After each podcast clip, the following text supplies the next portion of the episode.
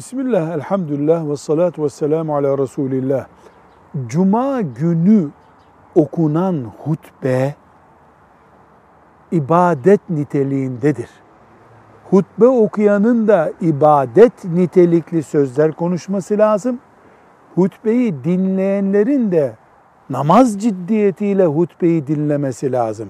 Cep telefonu ile uğraşmak, hatta konuşmak, konuşana sus demek bunlar hepsi sakıncalı. Namazda nasıl ciddiyse Müslüman Allah'ın adının zikredilmesi için, Kur'an ayetlerinin hatırlatılması için okunan hutbeyi de öyle dinlemesi lazım. Cep telefonu ile meşgul olmak, sağa sola bakmak, mescidin e, duvarlarındaki e, levhaları ile meşgul olmak hutbe kalitesini düşürür.